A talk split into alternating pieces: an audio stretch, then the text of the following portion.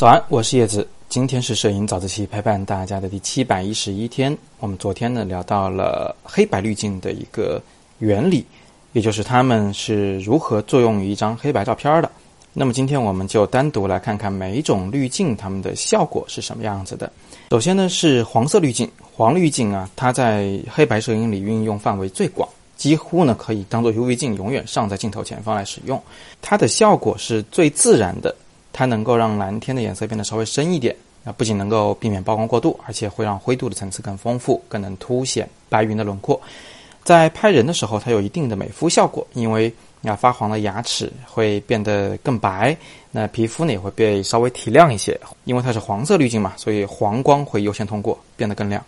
红滤镜呢是黑白滤镜中效果最强烈的一种，它可以让蓝青色的事物几乎变成黑色，所以可以极其夸张的压暗天空，在白天拍出类似于黑夜的天空的景。那这个时候如果有云朵的话，啊就会变得有点像世界末日的这种暴风云的效果。由于大气中含有水汽，所以雾气这种东西呢是白里透蓝的，所以是用红滤镜来拍摄有着雾气的远山的景的时候，它会让远景变得颜色更深，也就是说它有一定的去雾的效果啊。原本的黑白照片里越远越白，对不对？现在是那些远景又变深了一点，所以就抵消了这个雾气的效果。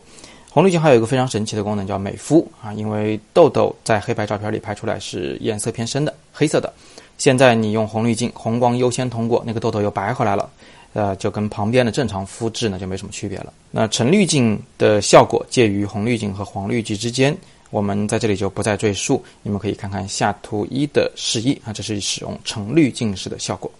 我们最不常用的滤镜呢是绿滤镜和蓝滤镜啊，那绿滤镜可以让绿叶变得更白一些，同时让红色的花变得更黑。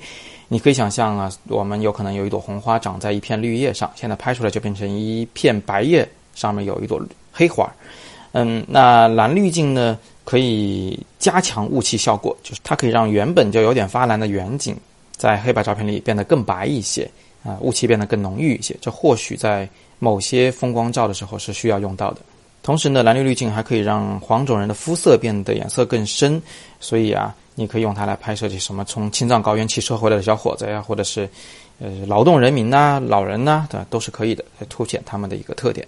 但是如果你胆敢用它来拍摄女孩，是吧？那那么所有的这个细微的皮肤瑕疵都会被强调，变得更明显。好，今天我们就学这么多。有更多摄影问题，欢迎扫描底部绿色二维码进入我们的摄影自习室向我提问。如果你想从零开始学习摄影，或者是在摄影学习过程中遇到了某些瓶颈想解决它，欢迎点击下方第一条蓝色链接，进入自由摄影师的课程介绍页面，你会看到一门超级系统、全面的摄影课程。今天是摄影早自习陪伴大家的第七百一十一天。最近一段时间，早自习的内容依然是来自于我正在撰写的摄影教材，这本书将在春天出版。详情请密切关注我们的微信公众号“摄影早自习”，每天早上六点半。微信公众号“摄影早自习”，不见不散。